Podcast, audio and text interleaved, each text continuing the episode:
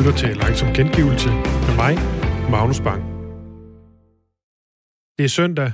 Det betyder, at en ny uge er ved at være slut.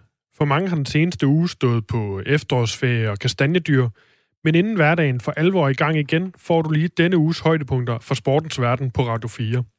Det gør du i programmet her, og det hedder Langsom Gengivelse. I dag er det med mig, Magnus Bang. Så smid benene op, lav en kop te, for nu får du det bedste for ugen, der gik på sportsfladen på Radio 4. Vi starter ud med programmet Bremer og Bledel mod Rov, der igen i denne uge kastet sit blik mod VM i Katar og de forhold, arbejderne dernede har. Her kan du blandt andet høre, hvordan det gik, da de to værter tog på byggepladsen i Danmark, for at høre, hvad arbejderne der mener om det kommende VM i Katar. Det er øh, mega svært, er det gået op for os, at få nogle offentlige, officielle instanser til at tage afstand fra øh, hele det her arrangement. Det, som folk meget behendigt har gjort, og øh, det kender jeg egentlig godt for mig selv. Man prøver at skille tingene ad, så man kan sige, mm. ja, det er selvfølgelig frygteligt, hvad der sker for de der arbejdere, øh, men jeg vil stadig gerne til, vi synes stadig, vi skal spille med i VM i Katar, og der er vist også nogle forbedringer på vej.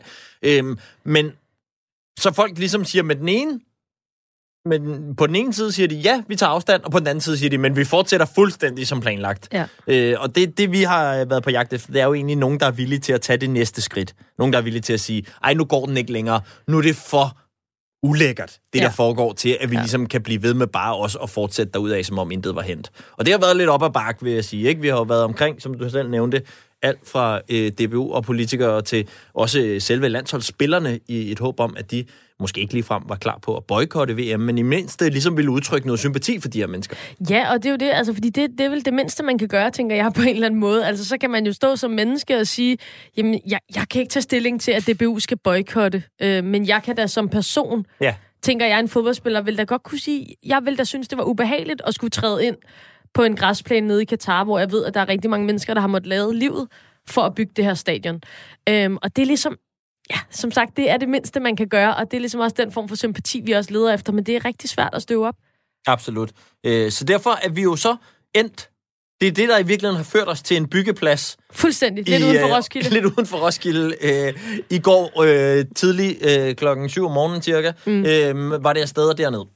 Ja, og, øh, og der fandt vi altså nogle øh, mennesker, som rent faktisk har lyst til at, at tage et standpunkt og sige, det her det er ikke okay. Øhm, og det er øh, nogle af de danske kollegaer til alle de her migrantarbejdere, håndværkere og bygningsarbejdere, der godt kan sætte sig ind i, hvor sindssygt det må være. Altså, det er hårdt arbejde, det her, øh, og de kan selvfølgelig ikke sætte sig ind i at få inddraget deres pas og så videre, for det er så vanvittigt, og det kan de mhm. nærmest ikke engang tage stilling til. Men, øh, men det er jo en til en kollegaer, der laver de samme arbejdsopgaver som de her mennesker nede i Katar. Øh, så vi var ude og besøge et, øh, et tømmersjak i Roskilde sammen med en øh, repræsentant for deres fagforening 3F, så lad os lige høre, øh, hvad de havde at sige her. Der kommer først øh, Stefan, som er tømmer, og tillidsrepræsentant for håndværkerne på den her byggeplads i Roskilde det er, det er ikke sjovt at være på byggepladser, hvor der er mennesker, der dør. Og øh, det har jeg oplevet selv på egen krop. Og må sige sådan, at det er ikke, det er ikke sjovt. Det, det er noget, man tænker over, og der, der bliver en rigtig dårlig stemning. Og det er ligegyldigt, om man er, er øh, arbejdstager eller arbejdsgiver. Så, øh, så, bliver, så bliver stemningen bare trykket. Og på en måde, som, som ikke kan beskrives. Øh, det, det, det tætteste, man kan komme på, det er nok, øh, når man mister et nært familiemedlem, som egentlig har stået en nært. Og det er jo lidt mærkeligt, når, når man snakker om mennesker, som ja, man har et arbejdsforhold med dem, men, men ellers så kender man dem jo ikke. Øh, men vi skal alle sammen ud og hjem i, i helt tilstand. Og det er ligegyldigt, hvor man arbejder i verden. Det gælder også i Katar. Jamen, jeg tænker, at vi har med en en situation at gøre i Katar, som er, er under øh, stærkt kritisabelt. Det, det er meget stærkt kritisabelt. Øhm, hvis vi tog det til danske forhold, så har vi jo lige haft en situation på Femerbælt, øhm, som, som måske godt kunne sammenlignes med det øh, i danske forhold.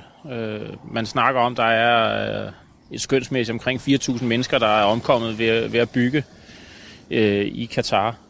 Øh, det vil jo være i danske forhold noget, som vil tage utrolig stor politisk overvågenhed. Øh, og, og uagtet partifarve vil man, øh, vil man virkelig gå ud og, og kritisere det meget kraftigt. Øh, set i, i forhold til, til de kolleger, jeg har her, har vi snakket om det, og, og mange ønsker faktisk ikke at se fodbold øh, VM ud fra, at jamen, det kunne lige så godt være os. Det, det synes jeg også er interessant, det han slutter af med at sige, fordi der tror jeg måske, at jeg personligt har, har undervurderet øh, mange fodboldfans en lille smule. Øh, det kom i hvert fald bag på mig, at det her det havde været et tema i skurvognen ude øh, på byggepladsen i Roskilde. De simpelthen havde sagt, selvom de er rigtig glade for fodbold, så vil de have det dårligt med at se det. Og så tager jeg også med fra det her klip, øh, og fra vores interview med ham, det der med, at han Altså, han, han begynder at tænke over i det der med at have været på en arbejdsplads med et dødsfald. Mm. Altså, jeg tror, mange måske tænker, de der dødsfald nede i Katar øh, bliver smidt i en eller anden stor gryde, som er Mellemøsten, og der dør en masse mennesker af en krig og alt muligt andet. Ja. Og så tror jeg ligesom, at folk ligesom smider det med i den pulje. Så det der med ligesom at få det hævet over i, nej, nej, det er jo en på der, hvor du arbejder. Forestil dig at gå på arbejde, og så er der cirka dagligt, som det jo er de tal, vi får dernede fra, er der en person, der, øh, der krasser af på din arbejdsplads. Altså, det virkelig hæftigt. Forfærdeligt, forfærdeligt. Og, øh, og så spurgte vi også Stefan, hvis nu han alligevel kom til at se VM, selvom at det ikke umiddelbart var hans plan, øh, hvor hans tanker så ville være. Jeg tror, man vil tænke på det. Øh, det, det er jeg ret sikker på. Øh, selvfølgelig vil man forholde sig til den fodboldkamp, der bliver spillet, øh, uagtet hvilken nation det nu er. Men, men der er ingen tvivl om, at, at det vil nok øh, fylde lidt i, øh, i, i hovedet, at, at men de har jo en, de, har spillet, de spiller på et stadion, som er opført af nogle mennesker, som er omkommet. På grund af, at de skal løbe rundt og spille i 90 minutter. Og det, ja, hvorfor? Hvorfor skal det, hvorfor skal det accepteres? Så jeg synes, at, at man kan lige så godt, øh, det ville være rigtig fint, hvis, hvis der var flere nationer, der sagde, at vi, vi kommer ikke til det her fodboldshow her. Ja, det her fodboldshow her. Og det, jamen, altså, i, i sin essens, så, så er det jo bare så rigtigt, det han siger, og, og det... Altså, vi elsker begge to VM i fodbold, og så skal man sidde, man kan ikke lade være. Hvis man kommer til at se det her, så kan man jo ikke lade være med at tænke på alle de her ting. Nej, det øh, vil jeg også sige, det, det bliver altså svært at, at tage det helt ud af ligningen nu. Og mm. det er jo en god ting, at vi allerede er der. Øh, ja. Spørgsmålet er så bare, om, om det er nok, kan man sige. Og en anden mand, som vi talte med, da vi var ude på byggepladsen, det er Peter Bø Kjærulf, som er formand for byggegruppen i 3F. Øh, og øh, altså, det er jo så en fagforening. Det er noget, som de ikke er begavet med i Katar. Eller det vil sige, det er de, men det fungerer bare ikke rigtigt. Nej, vi har fået at vide, at de, de lever nærmest under jorden, øh, de der fagforeningsfolk øh, ja. dernede. Så det er sådan meget i det små, må man sige. Ja, så altså øh, Peter fra øh, 3F, han fortalte lidt om... Øh, ja, hans holdning til Katar, og hvordan øh, forholdene ser ud for migrantarbejderne dernede. Jeg vil sige, de er jo ikke engang bare kritisable. De er jo helt horrible. Altså, øh, det er ikke engang, hvor man kan ikke engang tage en statistik op og sige, at med så stor byggeri, så vil der måske dø en enkelt to af hændeligt uheld. Altså, vi taler over 4.000 mennesker, der har måttet lade livet, for at vi andre kan få lov til at se fodbold i stuerne. Altså, øh, vi taler et niveau, hvor jeg faktisk synes, at øh, Danmark, måske også EU, skal gå ud og tage afstand fra det. Tager I afstand? Undskyld. Ja, det gør vi. Altså, vi kan jo ikke acceptere det på nogen måde. Det er jo øh, kollegaer som alle andre, og så skal de gå på arbejde med livet som indsats. Det er jo den samme kritik, vi har, øh, hvis der sker herop. Altså, hvis det handler om sikkerhed og lignende. Der er jo ikke nogen, der skal prøve at tjene penge og få mad på bordet for altså med, med at investere med deres liv. Altså, sådan fungerer det ikke. Og så kunne vi også godt tænke os at høre, øh, når du bare lige sådan umiddelbart hører om de der forhold, som de arbejder under, øh, når nogle af de her historier dukker op, om det er Amnesty, der så kommer med en rapport, det har jo desværre været meget de samme rapporter de seneste øh, 5-8 år, med nogle af de samme resultater. Øhm, hvad, hvad, hvad tænker du når, du, når du hører de der historier der? Jeg bliver helt rystet. Altså, hvad er det for en verden, vi har, øh, hvor at penge er så store og styrende, at man er faktisk ligeglad med, hvad det skal koste af menneskeliv. Altså, sagt lidt groft, ikke? Altså, det minder jo om pyramiderne, ikke? Øh, vi er ligeglade, hvor mange der skal dø, bare vi får vores stadions. Og øh, her i Danmark, der har vi jo heldigvis sådan nogen som jer øh, fra 3F til at tage hånd om, om mange af de her arbejdere. Øh, kan du forklare lidt om, hvad, hvad er det for nogle værktøjer, man har, hvis man tænker på de her forhold, og hvis sådan noget skulle foregå heroppe? Hvad, hvad er det så, man, man gør? Jamen, vi står heldigvis sammen i vores fagforening. Og det er ikke, vi er jo ikke sådan en anden institut eller sådan noget. Vi er, jo, vi er jo på vegne af alle de andre også. Så står vi sammen og ligesom prøver at få løftet de forhold, der er. Og det gør også, at de faktisk kan sige fra. De har, heldigvis har vi så også en arbejdsmiljølovgivning som, og en stat, der gør, at man rent faktisk kan sige fra over forhold. Du har jo retten til at sige, jeg vil ikke arbejde med det her, fordi det er, det er farligt. Og, og det er det, de ikke har det sted. Dels har de ikke ret til at stå sammen overhovedet. Det jo eksisterer jo ikke rigtig på papiret, mange af de her mennesker. Øh, og så har de heller ikke en, en, et sammenhold, som en fagforening, der kan hjælpe dem. Og endnu vigtigere, så har de heller ikke en stat, hvor man har faktisk anerkendt, at arbejdsmiljø er en, er en ting. Hvad tænker du, at man øh, som, som Danmark, og det kan, være, øh, det kan være vores regering, eller det kan være DBU, eller det kan være de forskellige instanser, som giver mening i den her sammenhæng. Hvad tænker du, øh, at, det, at vi skal stille op? Ej, vi bliver nødt til at gå ud og tage afstand, som det minimum. Og så må man jo over, om vi overhovedet skal sende danske skattekroner øh, ned til, altså for at købe rettigheder til at se det overhovedet. Vil det gå ud over her fra Danmark og familien, de kan se fjernsyn? Ja, det vil det, og jeg vil også være ked af, at vi ikke kan se VM som udgangspunkt. Men jeg vil dele med at have det dårligt med at sidde og se på noget, hvor jeg ved, der er fire, over 4.000 mennesker, der har måttet lade livet. Altså, vil jeg køre over Storebæltsbroen, hvis de var 4.000 mennesker, der har lavet livet? Jeg vil nok have en stor betænkelighed ved det. Altså, mens vi så venter på, at det officielle Danmark eller det officielle verdenssamfund gør noget, øhm, så som du selv siger det, det er jo jeres kollegaer, øh, og I er jo en fagforening, der er sat i verden for at beskytte øh, øh, de øh, arbejdere. Kan I gøre noget? Hvad gør I? Vi gør noget gennem vores internationale fagforening, som har lagt pres faktisk siden 2012. Øh, jeg ved også, de har faktisk før det, men de har fra starten lagt pres på det her. Har det virket? Det har jo ikke virket nok, fordi det ikke gør så meget. Det er jo sådan lidt en, det er jo en form for kongerige, så de styrer det helt selv. Så det eneste, der virker her, det er det faktisk det samme, som der har virket på Katar selv, og det er penge. Øh, der er så mange penge i de her fodboldbyggerier, og det, der kommer, når VM er der, at hvis ikke vi går ind og trækker i det, jamen så kører det bare videre. Og det er det, som vi skal som fagforening, det er det, vi som land skal prøve at blive meget, meget bedre til at prøve at skubbe til. Kan lille Danmark gøre noget? Måske ikke alene, men det er jo det, vi bryster os af at være medlem af EU til at kunne gøre noget ved.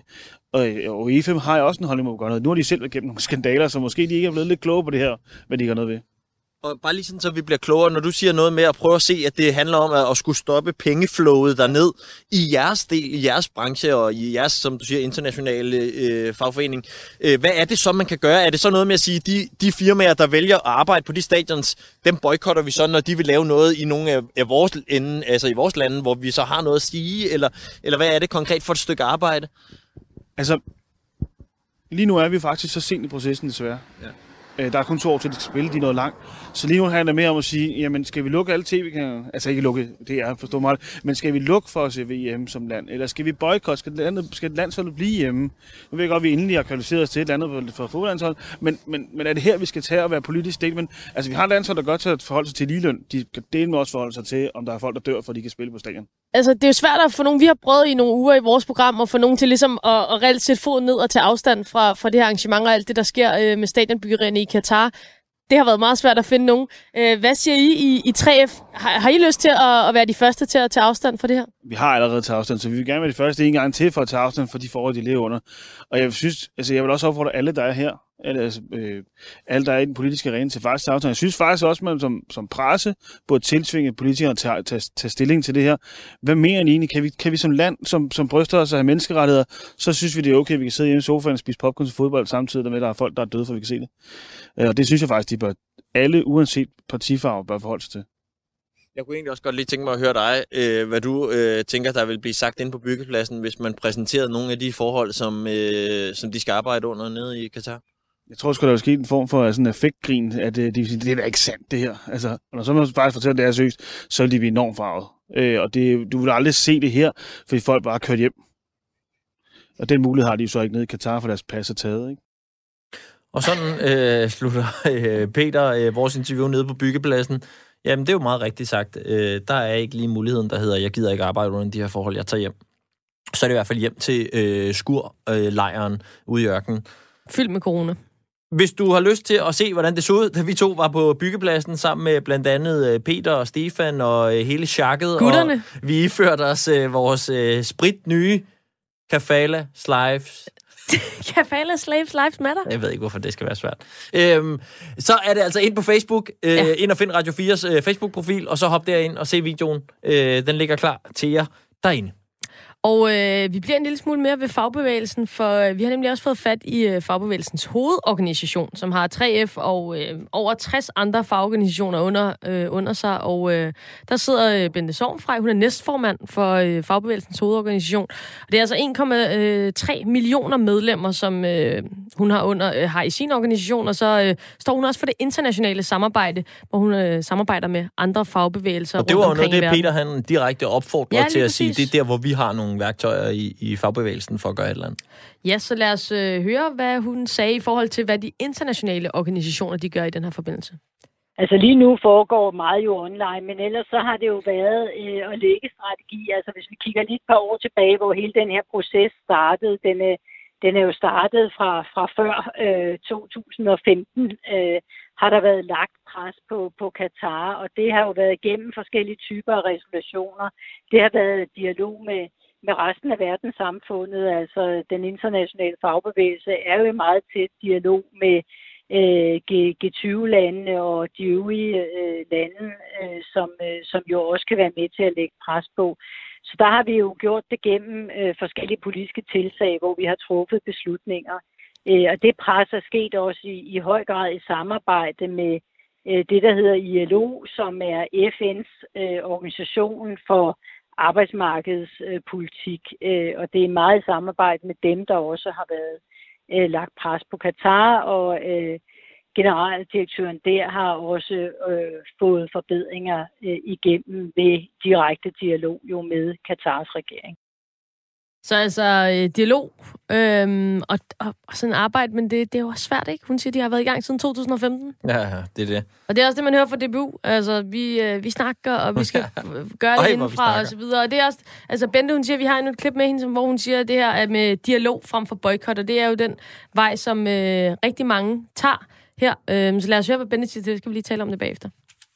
Men øh, det er jo altid en diskussion om boykot af vejen, eller om dialog af vejen, hvilke resultater man, man opnår mest ved. Og der har øh, vi indtil videre jo sagt, at det var dialogens vej, der skabte de bedste resultater for de lønmodtagere, der nu arbejder på de her byggeprojekter. Ja. Ja, og det, altså, jeg ved jo godt, at øh, det er også dialog, og det er det, man ligesom kan gøre, når man sidder i en stor organisation mm. og så videre. Og der er jeg jo nok bare lidt mere sådan militant, for jeg er jo bare Amalie, så jeg kan jo godt sidde og sige, jamen, vi, det er snart boykot-tid. Jamen, du er mere rogue. Altså, og der tænker jeg... Det har du bare altid været. Ja, og det er jo fordi, at jeg er bare en ligegyldig person, og Bente, hun sidder til internationale møder og har 1,3 millioner mennesker under sin vinge. Så det er lidt nemmere for mig at sidde og sige, ikke? Men, og det er jo også derfor, at vi øh, jo er kastet os i det her tilfælde i seng med både fagbevægelsen og øh, Bente. Det er jo i et forsøg på at få skabt noget opmærksomhed nu. Fordi om ikke andet, så må folk snakke om det. Så må nogle politikere, der har muligheden for at tage nogle beslutninger, de må tale om det, og så må de sige det, som det er. Og det er lige før, jeg vil sige, det har jeg forståelse for. Men så må jeg høre udenrigsministeren for eksempel sige, prøv at høre her, det er rigtigt nok. Det er frygtelige forhold, de arbejder under. Men hvis vi skal til at aflyse det der, så ryger hele vores forhold til Mellemøsten, og så kan vi ikke længere sælge øh, Arla-mælk for milliarder, øh, og så skal vi til at skære i velstanden. Øh, og det er bare der, vi har lavet en prioritering. Altså, så, så er vi vælger i hvert fald oplyst om, hvordan de har taget deres prioriteringer, og så kan vi stemme derefter på en eller anden måde. Og det er også derfor, jeg ikke er politiker, fordi så er der ikke særlig mange lande, vi lige pludselig. Så er det bare sådan, vi kan ikke tage til det der. For det vil faktisk gøre sport rigtig kedeligt, men altså... Hvis du stod for det hele, så ville vi blive de der, ligesom i USA, sådan nogle, der tager ud i skoven og er 100% selvforsynende. Sådan, sådan en nation Amish, af dem. Ja, præcis. Hvor vi kun kunne gå til sådan stævner og turneringer i Sverige, fordi der er de lige så regelrette, som vi er. Ah, svenskerne knapper nap. Ja, det er det, rigtigt. Jeg ved snart ikke. Det bliver også nordmændene i sådan nogle langrenskonkurrencer. Ja. Det er det, vi har at gøre godt med. Men altså, vi må give Bente, at øh, hun er jo med på vognen, altså på den her lille kampagne, som, øh, som vi forsøger at sætte skub i. Altså bølgen, vi ligesom prøver at starte. Lad os lige høre, hvad hun siger til Kafala Slaves Lives Matter. Altså, jeg kunne sagtens forestille mig, at, øh, at jeg kunne tage sådan en t-shirt på, hvis du har den i extra large, øh, så vil den passe mig. Øh, jeg kan jo ikke sige, hvem der vil, vil gå med den t-shirt, men jeg tror ikke, vi er uenige i budskabet. Så hvis vi sender en uh, t-shirt til dig, så uh, i, i en passende størrelse, så, ja. uh, så vil du godt uh, have den på? Den vil jeg gerne tage på, og jeg vil også godt tage et billede af den og lægge den på uh, Instagram, eller hvor det nu kunne være. Okay. Ja, jamen, det sker. Så går Bente influencer på os her. Ja, det, det kan jeg godt lide. Og skud ud til reporter Bente. Magnus, der øh, også lige får hende pitchet ind i en øh, t-shirt. Mm, helt og, bestemt. Og øh, hvad der viser sig at være et er jo, at øh, vi skulle på byggepladsen og havde fået en ordre på, at det skulle være i XL og i dobbelt XL. Så vi har den størrelse, der bliver efterspurgt her. Det har vi. Hun får lige præcis den t-shirt, øh, hun gerne vil have, Bente. Og så håber vi altså, at den her bølge, den kan blive ved. Og der vil jeg bare gerne sige for egen regning, der tænker jeg jo, det skal jo der skal et land til, ikke, som boykotter. Og nu er vi prøvet med dialog, og det er Danmark. Altså, Danmark skal være det første land. Og der vil jeg sige, Dannebro kan sveje så smukt, som siden EM92 for første gang hvis Danmark bliver det første land, der boykotter VM i Katar. Jeg vil have, Can det sker. Can I get a hallelujah? Woohoo! Næste højdepunkt i perlerækken kommer fra programmet Fremkaldt. Her møder Claus Elgaard en af verdens bedste pokerspillere, nemlig Alexander K. Petersen. allerførst fortæl om, hvordan var det at, øh, at blive verdensmester i poker? I den disciplin, kan man vel kalde det, og den art af det, du nu blev verdensmester i. Ja. Øh, det var lidt øh, surrealistisk. Ja. Øh, det er nok, hvis man øh, spiller den form for poker, jeg gør, så er det den turnering i verden, man helst vil vinde. Øh, det er ligesom, der er verdensmesterskabet, eller vi har jo en dansk verdensmester, Peter Eastgate, i uh, Texas Hold'em. Øh, og verdensmesterskabet i Omaha, som er i stedet for med to kort, med fire kort, det, øh, det, var, det var så den turnering. Mm. Øh, for det, der er lidt specielt ved poker, og, og hvordan, når man lever af poker, så kommer du til at tabe og vinde rigtig store beløb. Rigtig tit. Når du gør det, så skal du finde på en eller anden måde, en psykologisk måde at afkoble dig selv fra, når du vinder, når du taber. Derfor, når du, så, når du, når du taber, så skal du være ligeglad, kan stoppe dagen efter, eller lige tage en frokost, og så sætte dig arbejde igen. Og så ikke blive påvirket af, at du lige måske lige har tabt 200 eller 300.000. Du bare tænke, okay, jeg ved, at i gennemsnit som en timeløn på 1000 kroner her, så jeg, at jeg lige nu har tabt måske øh, 100 timers arbejde, mm. det er bare op på hesten igen, og bare fortsætte, som du gjorde i, i mange år. Så ved du, at det, altså, på sigt, så går det bare opad. Hele den psykologi skal vi ind i, da du blev verdensmester. Hvor meget vandt du der? Øh, det var øh, lige omkring en million dollars. Så Ja. Og det har været omkring 7 millioner kroner dengang. ja, lige præcis. Hvad, hvad, hvad lavede du ved siden af? Altså, hvad, hvad, havde, du et, havde du et fritidsjob, havde jeg sagt? Jeg, øh, jeg, har ikke, øh, jeg har ikke haft noget job i 15 år, Nej, øh, så det, poker er det eneste, jeg har levet af. ja. Men jeg ved, der var på et tidspunkt, øh, jeg kan sgu ikke huske, om du var kassedame, sådan med alt respekt, men, øh, men, men du arbejdede i, i, i, i en Rema eller et eller andet, ikke? Jo, jamen, jeg har arbejdet fra, øh, fra jeg var helt lille. Altså, på- jeg, jeg fik en avisrute, der var 12, og så røg jeg så over og sad øh, i kassen ved Rema. Ja. Øhm, og det var faktisk lidt der, at øh, jeg, jeg kom ind på handelsskolen, hvor der var en, der havde et øh, pokerspil med. Og så om fredagen, så satte vi os ned på øh, til fredagsbar, og så spillede vi øh, 20 kroner sit and go, hvor det vinderen tog øh, 20 kroner for alle sammen. Ja. Øh, jeg ved ikke, om det er fordi nu, øh, min mor er psykolog, øh, så jeg ved ikke, om jeg har et eller andet derfra, hvor jeg synes, at de der mind games, der ligesom er i poker, at det var super interessant. Men jeg fandt jo så hu- hurtigt ud af, at der var skrevet en masse bøger om det, og en masse artikler. Men hvad, hvad, hvad interesserede dig på det tidspunkt mest? Var det selve mindgamet, eller var det kortene? Altså jeg vil sige, i starten synes jeg jo bare, det var... Øh, vi, vi lavede ligesom mange andre har, har lavet dengang de gik i skole. Øh, altså så gik vi ned, så oddsede vi, øh, så gik vi sammen om nogle kampe i weekenden, og så oddsede vi 20 kroner eller et eller andet en masse drenge. Og det var Mhm. rigtig sjovt. Så jeg synes, det var meget... Jeg har altid spillet meget computer, så jeg synes, det var rigtig sjovt det der med, at det var et spil, men nu var der koblet det her pengeaspekt på. Ja. Øhm, og da jeg så fandt ud af, at selv øh, altså den dårligste pokerbog, man kunne læse, kunne man finde ud af, der, der lærte man hurtigt, at der er nogen, der laver den samme fejl altid. Mm. Øh, for eksempel så var der en fra klassen, som bare øh, altid callede, og han racer kun, hvis han havde S eller konger. Jamen, så, så finder man ud af lidt noget information om ham, og så husker man det, og så bygger man på. Og det, jeg synes, det var, det, det var ligesom, at jo mere jeg lærte om det med spillet med, og jo mere jeg lærte om spillet og matematikken bag det, så er det ligesom sådan en computerspilsfigur, hvor jeg ligesom steg Ja. levels. og så kom der jo så det her øh, aspekt med penge ovenpå, hvor det var, at man ligesom blev belønnet, hvis man gjorde det godt. Ikke? Men selv der, da I spillede om, om, om en 20 og en 50'er, måske hvis det gik vildt til osv., øh, begyndte du der at finde ud af, at, øh, at det her, det kunne du sgu egentlig godt finde ud af? Jeg havde en kammerat, der hed Lars, øh, og han var sådan lidt ligesom øh, handelsskolens pokerhej. Ja. Han tog i hvert fald ud til sådan nogle øh, voldsomme high roller turneringer i det danske land, hvor det kostede helt op til 200 kroner at spille en turnering. Okay. Det var, det var meget voldsomt, når man øh, fik øh, 1600 kroner udbetalt, øh, hvis man havde knoklet igennem i Rema i en måned. Øhm, eftersom vi ikke så boede så langt fra hinanden, så øh, kom jeg nogle gange ned og øh, han øh, ved, ved sin fars øh, kontor brugte han hans computer til at spille online poker på nogle gange. Så jeg kom ned øh, øh, nogle gange ved ham, og så, så sad jeg og så ham spille. Mm-hmm. Og jeg var fuldstændig betaget af det der med, at ikke nok med, at jeg bare kunne spille hver fredag, men nu kunne jeg også sidde og spille det på computeren. Og ret hu- han har spillet det i, i ret lang tid. og ret hurtigt, fordi at jeg, jeg, brugte, jeg brugte bare rigtig meget tid på at studere det. Altså sådan noget, jeg gik bare ind på, nu ved jeg ikke engang, om det hed Google, dengang, engang, om det hed Yahoo eller Yubi, og så skrev jeg bare øh, poker, pokerstrategi, og så altså, så åbnede jeg bare 100 artikler op, og så brugte jeg bare ja. en uge på at læse dem igennem. Du læste simpelthen?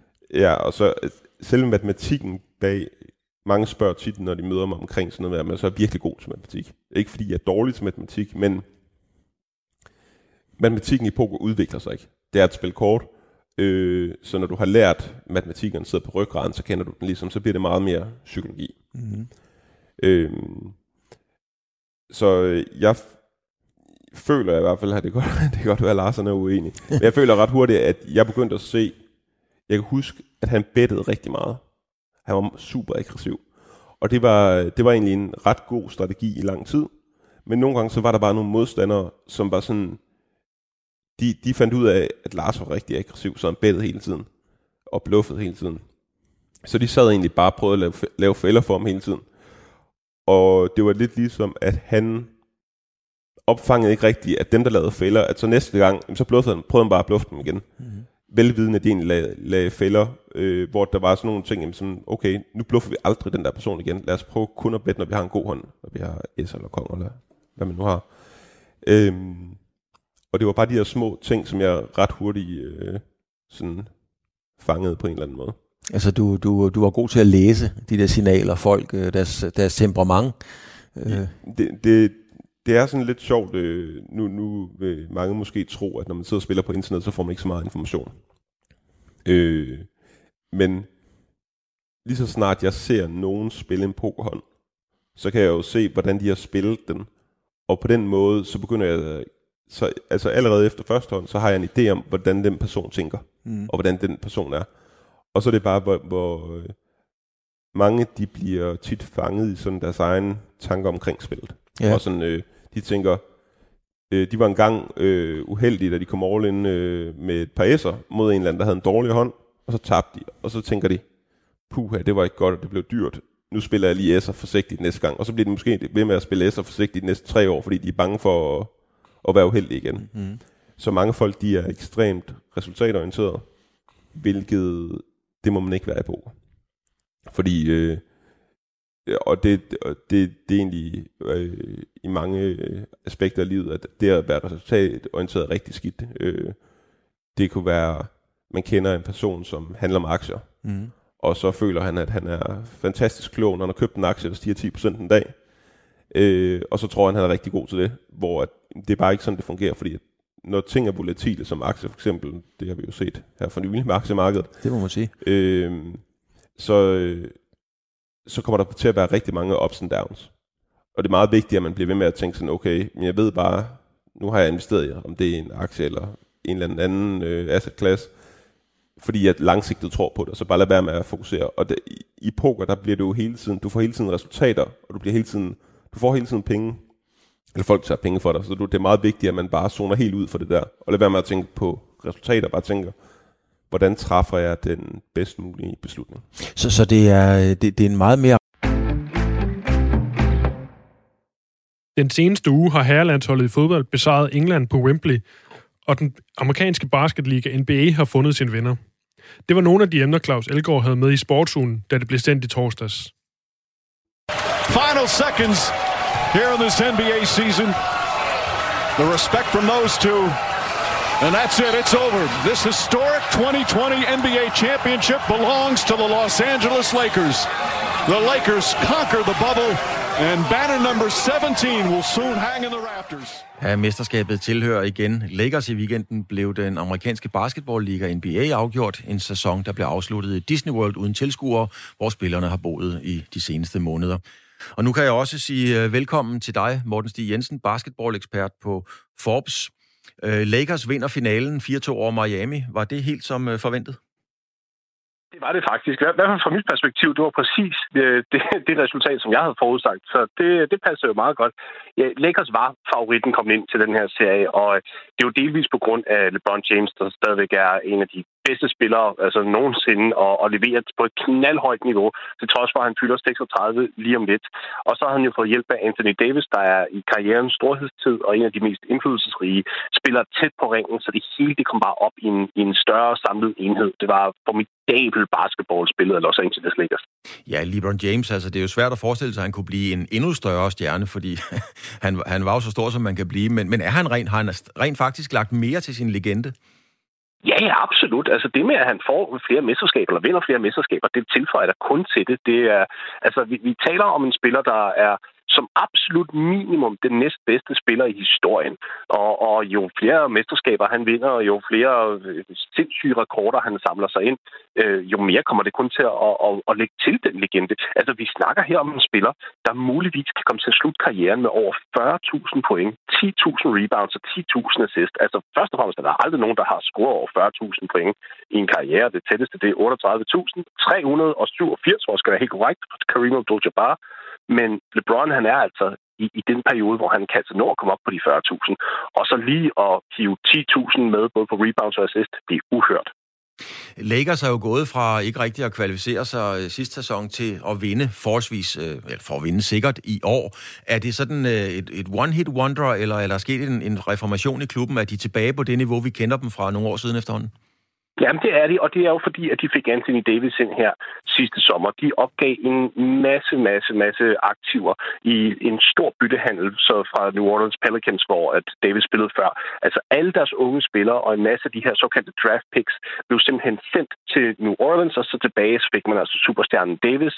Og så har det simpelthen vist sig, at Davis og LeBron, de spiller så godt sammen. Og det var også hele tiden teorien, men det, en ting er jo, hvad teorien er, og hvad praksis er. Men det virkede. Øh, LeBron er den, der har bolden i hænderne, der tager beslutningen, og Davis er en spiller, der bevæger sig utrolig flot væk fra bolden og er tæt på kurven. Og de, det samspil, som de har sammen, det fungerede bare fra dag et, og så har de simpelthen kørt på den bølge gennem hele slutspillet. Og jeg tror, at tvivlen, der var for Lakers, det var, at de ikke var dybe nok, at de simpelthen havde opgivet for mange aktiver, så bænken var ikke særlig øh, fyldt, og, og resten af startopstillingen var sådan lidt shaky i form af kvalitet. Men altså, det, det, var, det viste sig ikke at være et problem. Du havde to øh, top 5 stjerner i NBA, og det var nok. Men er Lakers ved at være tilbage som den magtfaktor, det mytiske i amerikansk basketball, øh, som de har været før? Er de, er de ved at få den status tilbage? Ja, det, det vil jeg i hvert fald mene lige nu. Spørgsmålet er jo så, om fader tid på et eller andet tidspunkt når at, at hive fat i LeBron James. Altså det, det har jeg jo været ude før, og så sige, at nu må det være øh, den her sæson, hvor LeBron begynder at gå ned af. Og jeg har taget fejl hver eneste gang. Så indtil videre ser det ud til, at han, han kæmper fader tid væk med, med en basketball. Men altså, hvis, hvis ikke det sker, så ja, så har de da en god, solid 4, 5, måske endda 6 år til i sig, hvor de kan kæmpe med om titlen. Og lige øh, sådan overordnet til sidst her, øh, Morten Altså afviklingsformen, de har været i denne her boble øh, i Disney, ja. øh, er, er, er basketball, er NBA som, som helhed kommet styrket ud af den her situation, eller har, har de mistet noget af magien? Nej, altså jeg vil sige, økonomisk har de jo mistet noget, men, men jeg vil da våge, våge den påstand, at de er kommet ud altså, sejrsfulde her med den her, fordi prøv at de har de stod over for fuldstændig vanvittig odds. Den her boble, det var næsten ikke engang meningen, at den skulle kunne holde så lang tid. Altså det, fordi det, det, var, det var usandsynligt, at den ville holde så lang tid. Og det, de gør det, og de gør det ved, at de har nogle hammerne dedikerede spillere, hammerne dedikerede trænere, og de, Disney var med på, på hele den her bølge fra starten af. Altså det, det hele blev taget rigtig, rigtig seriøst, og vi burde virkelig fejre, hvor godt det her det er gjort. Det er, at man, at man ser jo for eksempel i NFL, at der er klubber nu, som der går helt ned på grund af, at der ikke er blevet gjort øh, til de rette forholdsregler, så, så der er spillere, der render rundt med covid-19, og jeg ved ikke hvad. Altså, det skete bare ikke i den boble. Altså, NBA gjorde det rigtigt fra start til slut, og vi fik noget magisk basketball ud af det igennem det forløb også. Til trods for spillernes opmærksomhed også var splittet mellem, hvad der skete på banen og, og pandemien og Black Lives Matter-bevægelsen. Altså, jeg, jeg er dybt, dybt imponeret over, hvad NBA formåede at gøre her i år. Magisk basketball, det er det, vi godt kan lide. Morten Stig Jensen, basketball-ekspert, blandt andet på Forbes. Tak for din uh, indsigt i NBA-slutspillet. Tak fordi du var med. Tak. Danmark vandt i går 1-0 over England, og det var i det, der hedder Nations League. Kampen var uden tvivl den hed til sværeste opgave for landstræner, den nye landstræner Kasper Julemand. Morten Brun, du er fodboldekspert blandt andet på Discovery. Hvad er overskriften på den landskamp og den danske indsats for dig? at, øh, at det var en meriterende indsats. Øh, meriterende sejr. Altså, det er det for Danmark, når man vinder på Wembley. Vi har gjort det en gang før, og der var jo også masser af lighedspunkter til den her legendariske sejr i, i 1900, 1983, hvor Allan Simonsen scorede på straffespark. Nu var det så i 2020 Christian Eriksen, der gjorde det. Jeg synes, det var en helt støbt og solid indsats. Men jeg synes også, når jeg tænker på, at vi spillede en hel time med en mand i overtal mod et engelsk hold, som det er ikke i opløsning, vel, men i, når man tænker på, hvor stærkt det var i VM-runden i 18 øh, i, i Rusland, og så, øh, og så ser på det i dag, så, så, så er det altså ikke ret stærkt længere. Det, det, det, vil, det, vil, det, vil, det vil jeg sige. Så jeg havde faktisk, jeg havde faktisk forhå, øh, håbet på, at vi kunne have været mere kontrollerende, mere overlegne i den sidste time med en føring i ryggen, skabt på et et usynligt straffespark, vil, vil, vil jeg næsten sige. For altså, sandheden var jo, at England kom jo til nogle muligheder, og at vi selv i den situation måtte, måtte tale om, eller måtte i hvert fald sikre vores sejr med indskiftningen af Jannik Vestergaard. Så det er meriterende at vinde på Wembley. Det vil det altid være for en dansk landshold. Men de, de vil jo også gerne selv have, at vi altid vi andre kigger på både resultatet og præstationen. Men den her gang synes jeg, at resultatet var væsentligt bedre end præstationen rent faktisk. Hvis vi kigger sådan lidt øh, detaljeret, eller lidt mere ned i, i selve spillet, øh, Morten, altså i, vores angriber i, i de kampe, der har været op til øh, Dolberg, Brathwaite, Josef Poulsen, har vil ikke rigtig fået vist sig frem, altså sådan trådt i karakter, kan man vel sige. Gjorde de det i går? Altså viste det, at vi har nogle angriber i international klasse? Nej, det, det, det, er jo, det, er jo, det, er jo, det er jo der, det handler. Altså, vi er jo et, altså, vi er, vi er jo et stærkt hold. Det, det, det, må jeg, det må jeg sige. Altså, vi er, jeg, jeg vil ved på, at alle andre nationer i Europa, de, de bryder så meget lidt om at spille mod os, fordi vi er nærmest umulige at bryde ned. Men det er rigtigt nok, angreb, angreb, angrebspositionerne handler jo ikke primært om at bryde ned, selvom de også er, er en del af, af den, den defensiv, som, som Danmark har fået opbygget, som nærmest ingen kan nedbryde. Så så er det jo rigtigt. Altså, vi savner jo nok sådan lidt, øh, lidt Jesper Olsen, lidt øh, Jesper Grønkær fra vores øh, kanter, med, med Josef Poulsen og Martin Brathwaite, hvor det er jo meget af løbekapacitet og kraft og indsats. Og på den forreste position, det, der har øh, Kasper Juhlmann jo helt indsidigt satset på sin navnebror indtil videre, Kasper Dahlberg. Men altså, der, der tænker jeg da også på, at øh, der er ingen af de tre, som i hvert fald i min optik har sat sig på positionerne på samme måde som eksempelvis øh, uh, Pierre Emil Højbjerg, øh, Christian Eriksen, øh, Simon Kjær, uh, målmanden. Altså, jeg, jeg vil stadigvæk mene, at det er nogle positioner, der kunne komme i spil, og i den sammenhæng var det jo ærgerligt, at Andreas Skov Olsen uh, gik, gik i stykker, så han ikke kunne have fået måske 20 minutter mod England, for det tror jeg, han ville få. Vi bliver i fodboldverdenen, for i fire på foden spurgte Dan Grønbæk sit ulige panel, hvad det betyder for FCK, at Ståle Solbakken nu er væk. Anden halvleg af Ståle Solbakkens tid i FC København fik en øh, bræt afslutning lørdag morgen, da FCK fyrede nordmanden for dårlige resultater. Øh, blev det meldt ud et rigtig dårligt 2020. Den norske træner han har været i FCK i to perioder, kun afbrudt af aldeles succesfattige ophold i FC Kølen og øh, Wolverhampton Wanderers. Igennem sin i alt 12 år i klubben som træner har han vundet otte mesterskaber, fire pokaltitler, en gang Royal League, skal man også huske i det her, den her opgørelse. Europæisk titel. Ja, det må man sige. Nordisk titel, noget så ja. fornemt som det. Den kan ikke vindes længere. Det, den, det må også ligesom tælle noget, ikke? Det er noget, ja. Ja, det er det. det, er det. Uh, han havde i alt et pointsnit på uh, lige, lige knap og nok to point. 1,97 set over de her 625 kampe. Og det vigtigste af det hele, i, i hvert fald i Ståle Solbakkens øh, eftermæl, er jo nok, at han fik etableret FCK som en europæisk øh, mellemklub, kan man vel godt sige, med 13 europæiske gruppespil på 14 sæsoner, fire gange Champions League med mest succes i 11 hvor man nåede til 8. delsfinalen inden Chelsea altså blev endestationen. Jeg kunne godt tænke mig at starte med, øh, der er blevet sagt og skrevet allerede nu rigtig meget, og det tyder, og det viser også noget om, hvor stor Ståle Solbakken er i et dansk fodboldperspektiv, og der har nærmest ikke været andet i mange medier de sidste par dage, når de, når de drejer sig om fodbold. Men der bliver talt rigtig meget om FCK-DNA. Det er sådan et ord, der øh, er i nærmest alle artiklerne, og uden man rigtig helt kommer tættere på det, end at det åbenbart er det, Ståle Solbakken har stået for. Mm-hmm. Hvad er FCK-DNA? Ja, altså, det er jo... Øh, FCK har altid været kendt for at være en af de første klubber, der sådan fuldstændig organiseret skrev ned, hvad de egentlig vil rent spilmæssigt. Det skete allerede før Ståle øh, kom tilbage i, i starten af nullerne. Jeg, jeg mener, at inspirationen begynder at komme allerede fra Roy Hodgson, øh, og han bliver så øh, erstattet af Hans Bakke, og det er der, det virkelig tager fart. Og forfatterne til den her FCK-manual, øh, rent spilmæssigt, øh, er så CV, altså Carsten V. Jensen og, øh, og Niels Christian Holmstrøm, øh, som jeg husker historikken. Så den, den ligger der egentlig før Ståle øh, øh, kommer, men han har jo bare ligesom videreført den, opdateret den og personificeret den, ikke mindst. Og jeg tror, udover at der står noget med foretrukket... Øh, jeg kan ikke huske den, det skal jeg skynde mig og, og disclaime. Øh, men der står noget med, jamen, hvordan de gerne vil spille. Er det 4-4-2, og det er øh, lige kæder, og det er zoneforsvar, og altså, der står nogle af de tanker, men det, det også er blevet til over tiden, der er sådan nogle ting, vi forbinder med FCK. Mm. Vi forbinder med FCK, at de er stærke defensivt. Vi forbinder med dem, at de er stærke i slutningen af kampene. Der, der er sådan løvetiden øh, det sidste kvarters tid, øh, hvor de, ligesom man tidligere snakkede om med, med Fergie Time i Manchester United, store klubber, der bliver rigtig gode, når de har kørt de andre øh, trætte. Øhm, og så synes jeg også, at øh, en del af FCK-DNA'et DNA sådan er, faktisk også er, er noget med en væremåde, og hvordan man, man møder omverdenen på. Mm. Øhm, nemlig med åbenhed og ærlighed.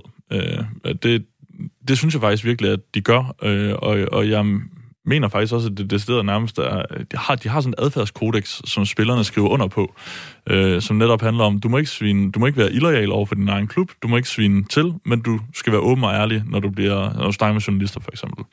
Øhm, så jeg synes, der er mange ting i et FCK-DNA, som Ståle i øvrigt også selv har personificeret, også det her væremåde i forhold til hans væremåde. Han opdaterede det også sammen med Johan Lange, mener jeg, i 2016, hvor, hvor der snak om, at han måde at sige, jeg tror, at det var, nu er det 100 gange mere i detaljen, end det var øh, tidligere. Ikke? Ja. Men, men Ja. Jeg, jeg vil bare lige sådan tilføje i forhold til det med FCK-DNA, og jeg ved så ikke, hvor meget af, af det, jeg siger nu, der sådan er, er nedfældet, men det er bare sådan, øh, den måde, jeg ser det, øh, som, som ikke nødvendigvis har med det spillemæssige at gøre, men sådan mere bevæger sig op over i, i sådan væremåden, den måde, man opfører sig på, men, men også hele den her øh, altså sådan, øh, professionalisme og altså sådan metodisk øh, tilgang i, i, altså i staben, hvor man ansætter nogle dygtige folk, er noget, Ståle Solbank har talt rigtig meget om, altså virkelig betonet at ansætte de rigtige mennesker i de rigtige funktioner osv. osv. Og, og sådan det her lidt ukonkrete sådan vindermentalitet, sådan storklubs øh, vi er de bedste mentalitet, som, som måske godt kan have også en, en selvforstærkende effekt, at hvis man tror på, at vi er de bedste, så bliver vi de bedste. Og det er et forsøg på norsk. Vi er verdens bedste.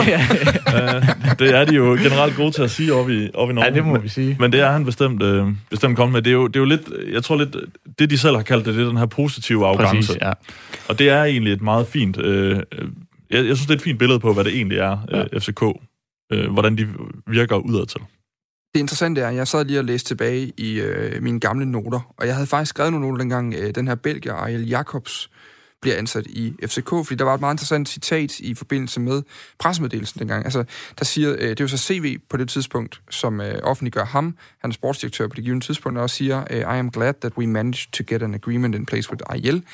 Øh, og så, ja, ja, ja, kører det videre. Så står der, Ariel shares our basic game-related ideas and respects the club's culture and history, but also has his own thoughts of how the team should develop going forward. Altså der går man ind og finder en træner, som til synligheden passer i det spilkoncept, som er blevet nedfældet på et eller andet tidspunkt, som så er blevet udvidet gange 100, hvis man skal tro øh, Ståle efterfølgende. Skal man gøre det samme igen? Altså øh, det her med at finde en træner, der passer ind i den model, der er skrevet af den tidligere træner? Helt klart. Ikke nødvendigvis, altså fordi det er skrevet af Ståle, men den der, øh, den der sådan, øh, som man tit ser, synes jeg, når klubber fyrer træneren, at så skal, vi, så skal vi, fordi det gik dårligt til sidst med ham her, så skal vi finde en, der gør noget helt andet. Altså, det, det er ikke god ledelse for mig. Øh, god ledelse for mig er at, at have en, en retning, og, og have nogle, altså sådan, øh, ja, ligesom det der jo er nogle overordnede strategiske øh, idéer om, hvordan vi får succes, mm. hvilket FCK jo beviseligt har haft. Mm. Øhm, og, øh, og så skal, så skal træneren, øh, han skal være en, der passer til det og ikke være ham, der definerer det. Det må man så diskutere, om Ståle blev for meget af, af det sidste til sidst, men, men, men som udgangspunkt, så synes jeg, at man skal holde, holde fast i de ting, man tror på, og så ansætte træneren, sådan han kan gøre det. Men, men nu var vi også inde på, at det her, den her manual, den her øh, åndssvage DNA, begreb, at det, det også dækker over mere end bare øh, 4-4-2, stramme kæder, øh, små mellemrum mellem kæderne, alle de her ting. Bør man ansætte en træner, der passer ind i, i, i spilkonceptet, eller er det vigtigere måske at netop finde en mand, der kommer med den her, øh, den her vindergefyl fra øverste hylde? Ja, jeg tror faktisk, det er nærmest det, er det vigtigste med det sidste, fordi det, det spiltekniske og sådan noget, altså dygtige trænere nu til dags øh, vil formentlig kunne træne et hold på mange forskellige måder, øh, eller i hvert fald på flere forskellige måder. Øhm, så, så det behøver ikke være sådan en... Altså, det er jo ikke, fordi du skal finde en, en gammel engelsk 4-4-2-manager, øh, som, som har, har gjort det hele livet øh, nødvendigvis. Øh, noget af det sidste, Ståle sagde, øh, før, før han blev fyret, var jo et interview med Kanal 9, at han sagde, at øh, hans person må ikke stå i vejen for klubben, men han vil advare kraftigt mod at forlade DNA'et. Altså, mm. han er groft oversat, fyr mig bare, men hold for pokker fast i det, vi har skabt i den her klub. Øhm, og, og det tror jeg virkelig også, at de et vil gøre, og er nødt til at gøre. Øhm, de bør sætte sig ned og prøve at finde ud af, jamen, hvad er det egentlig, der er gået galt? Øh, fordi det er jo ikke 4-4-2, der er gået galt. Det er ikke presspil. Det er måske snarere nogle rigtig dårlige og rigtig mange dårlige indkøb. Det er en, måske en dårlig dynamik i, øh, i truppen.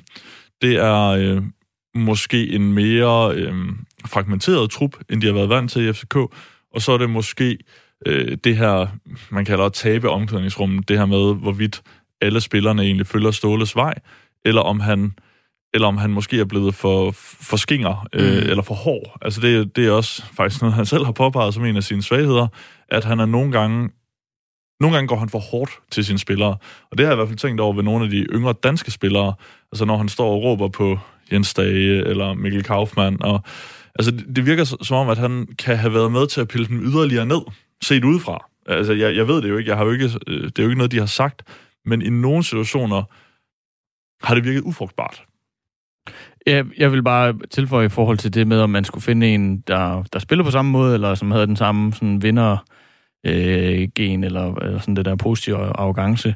Men man skal også huske, øh, at altså, den måde, man spiller på, er jo mange ting. Det, det, er, ikke, det er ikke kun 4-4-2. Altså, senest så, så er Ståle Solbakken jo nærmest selv gået væk fra det med, med, ved at trække øh, Jonas Vind har det tit været lidt længere ned, og så, så har du næsten haft karakter af en 4-2-3-1. Mm. Øhm, altså, så, så der, der tror jeg mere, at man sådan skal se på, på, på det, som øh, fodboldfolk så irriterende kalder udtrykket.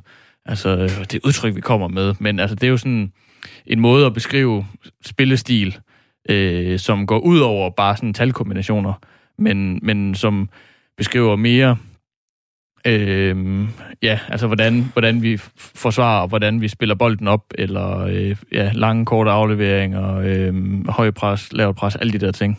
Jeg talte på et tidspunkt med Paul Erik Andreasen, sådan en af dansk fodbolds uh, grand old, øh, og, og mange år i udvikler i, i OB om netop det her med talkombinationer. Jeg skulle lave et helt, en hel podcast om det at spille 4-4-2 eller 3-5-2, hvor han sagde, at det er fuldstændig ligegyldigt. altså det vigtigste er, at spillerne de ved, når de starter et bestemt sted, altså den der kæde der, det er noget, der man har i minut 0, og så fra minut 1, der skal de være klar til at løbe derhen, hvor jeg beder dem om. Og det, og det var en meget interessant, øh, det synes jeg var et meget godt take på det, for ja. han, altså, vi har snakket lang tid om, at vi skulle lave det her program, og det handlede om talkombinationer, så sagde han dybest set, det er der første, det er fuldstændig ligegyldigt, det der oplæg, du er kommet med. Det handler om spillestil, og så gik han i gang med at forklare løbemønstre og alle de her ting. Ja. Øhm, jeg kunne godt tænke mig lige at vende øh, blikket lidt fremad nu, eller være egentlig måske tilbage, men også kigge på den måde, Ståle Solvang bliver behandlet i medierne og i offentligheden på, på nuværende tidspunkt. Fordi der er nærmest gået helte øh, heldedyrkning i den måde, der bliver talt om Ståle Solbang i øjeblikket. Øh, jeg ved at i hvert fald, øh, 30 procent af studiet i dag øh, har den holdning, at Ståle Solbang er måske den største profil, der har været i Superligaen. Ja. Nogensinde. Ja, det mener jeg. Øh, ikke nødvendigvis det største navn, det er svært at overgå Michael Laudrup. Men, øh, men øh, han starter med at være en alt dominerende spiller, så er der jo hele en dramatisk historie om hans øh, hjerte, der stopper med at slå øh, til en træningsbane, så han har også det mytologiske over sig. Øh, der er noget legendarisk og legendestatus øh, i det. Altså, det er jo mm. med til at skabe øh, myter, den type ting. Og så kommer han jo ind i de her to perioder i FCK, øh, hvor der er lavet et solidt arbejde i klubben. Øh, rigtig godt arbejde. Men han tager det bare skridtet videre. Han, han er jo den første træner, der, der ligesom slår døren endeligt ind til Europa permanent. Øhm, og du nævnte selv alle titlerne. øh, samtidig med, at han er så markant en personlighed, som han er, og han taler så direkte, øh, som han gør. Så når man lægger alt det sammen, så vil jeg øh, ikke tøve med at kalde ham den største profil, øh, Superligaen har haft. Ja, jamen, øh, lytterne kan jo ikke se, at Dan sidder og peger på mig nu, men altså... Er du enig bare? Ja, ja, altså, jeg, jeg sidder jo og prøver at, at komme på en anden. Altså, det er jo det, øvelsen er. Hvis, hvis man skal sige Jeppe imod, så er det jo en god idé at sige, hvem det ellers skulle Nå, være. det er sådan, ja, okay. øhm, men jeg kan ikke se, hvem det lige skulle være. Altså, og jeg sad også og tænkte over det, mens, mens øh, Jeppe snakkede om, om sådan Ståles meritter, hvor, hvor jeg egentlig ville få eller tilføjet, hvis ikke Jeppe selv har sagt det, at, at det er lige så meget hans personlighed, øh, synes jeg, eller i hvert fald også hans personlighed. Øhm, så, så ja, altså, med mindre der er nogen, der kommer med bedre bud, så, så er jeg tilfældig til at købe den. Men hvis jeg må skynde mig at tilføje, før lytterne sidder og siger, at medierne også bare elsker Ståle og ikke tør gå til ham, så er det simpelthen ikke rigtigt. Det kan godt være, at manden har en aura, der gør, at det kan virke afvæbnende for øh, en helt ny praktikant. Øh, og han kan da godt virke intimiderende øh, første gang, man står over for ham. Men nu har han jo været i Superligaen øh, i al den tid. Jeg kan huske, at jeg har været sportsjournalist i 10 år, og jeg kan love jer for, at der bliver stillet kritiske spørgsmål til ham. Det gør der bestemt. Han er bare...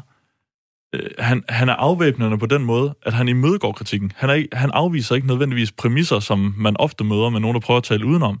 Han har ofte været så selvkritisk, når der er noget galt i FCK, at, at jeg plejer at sige, at øh, han var så selvpinerisk, at det gjorde kritiske spørgsmål overflødige.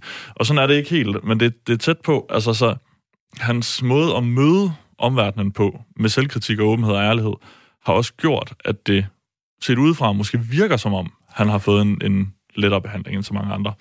Men, men jeg, vil, jeg, vil, jeg vil påstå, at man også kan tage det modsatte argument. Altså, der er ikke nogen, der betvivler, hvor stor Ståle har været i forhold til de bedrifter, han har haft, men, men, men umiddelbart har han også haft et rigtig godt udgangspunkt, han så har ødelagt inden for de seneste par år. Altså, vi er jo inde på det her med indkøbene før. Man kan nævne en relativt lang række af indkøb, der i hvert fald ikke er lykkedes i et FCK-perspektiv, som ikke har gjort holdet bedre, nærmere tværtimod. Jeg synes bare ikke, det ændrer hans legendestatus. Altså, jeg er fuldstændig med på, at... Men rykker det at ved den... eftermælet, at man Jo, også jo. har stået med det her? Jo, altså, der, der er jo ikke nogen tvivl om... Altså, men man skal så huske, sidst han forlod det, der var han også nødt til at komme tilbage og, og gøre det godt igen, som du har startet med at sige. Øh, men jo, altså, man kan jo sidde og frygte, at han har lavet en, en... Altså, simpelthen har skadet det fundament, han selv har skabt nu, og, og der er så mange faresignaler øh, og svagheder i FCK, som vi har set det i 2020, bortset fra kvartfinalen i Europa League mod Manchester United. Øhm, Men altså, alle kunne spille lige op med United på et tidspunkt. ja, ikke helt, men, men altså, der er så mange faresignaler, hvor man netop kan sidde og frygte, at, at det ikke sådan lige til at lappe. Mm. Også fordi FCK jo havde lagt alle deres æg i hans kurv. De havde jo gjort ham til manager, som jo i danske, efter danske omstændigheder er en ret sjælden rolle, hvor du både har det sportslige ansvar og træneransvaret. Ja. Altså, det er indkøb, det er taktik, det er holdudvælgelse. Øhm, så, så hvordan erstatter man lige det? En mand, der har defineret klubben gennem, ja, siden 2006. Og så er der også nogle, nogle faremomenter i, i ting, som hverken Ståle Solbakken eller FCK selv kan styre. Øh, altså sådan internationalt, hvor der, hvor der virkelig er nogle, nogle hold og nogle ligaer, som allerede er stukket fra FCK. Altså det er ikke bare noget, der er ved at ske. Der er, der er nogle, nogle hold, som de tidligere ville kunne øh, sådan sammenligne sig med økonomisk, øh, måske sådan et klubbrygge øh, lejet, altså som er stukket af, øh, som de ikke lige fanger forløb økonomisk, og, og jo sådan statistisk set dermed har bedre, øh, bedre spillere og, og får bedre resultater. Ja. Øhm, derfor FCK det svært, tror jeg. Også fordi øh, hele selskabet bag øh, Parken Sport Entertainment øh, har det svært i, øh, i, i øh, coronaens øh, år, øh, og, og står jo til et underskud på, hvad var det, de opgraderede til, eller nedjusteret er det jo så 250 millioner kroner, tror jeg, de forventede for 2020. Mm. Øhm, øh, fordi at LaLandia også er rigtig hårdt ramt af, at der næsten ikke øh, har været nogen gæster og sådan noget i, i år i forhold til de andre år. Ja. Øhm, altså, så, så der er virkelig nogle, øhm, nogle, nogle punkter, som også øh, går ud over alt det her, som, som er, er, altså, gør det svært for FCK. Ja, du nævner det internationale. Øh, Der er jo sådan set også det, det Ja. danske, og i øvrigt er der ja. det paradoxale i Danmark, at, at FCK jo har været med til at øh, opdyrke en europæisk koefficient, der gør, at vi faktisk nærmer os en, en lettere vej. Øh, næsten, vi er vel meget tæt på den direkte, hvis ikke vi ligger til den direkte vej til Champions League. Og det er jo øh, rigtig bittert, at FCK igen skal Ja. opleve at være dem, der, øh, der optjener den plads, men så bliver overhalet af et andet hold. Mm. Og Midtjylland ligner jo vidderlig en, en permanent magtfaktor, må man Ja, ja, sige, på baggrund af deres øh, præstationer de sidste seks år.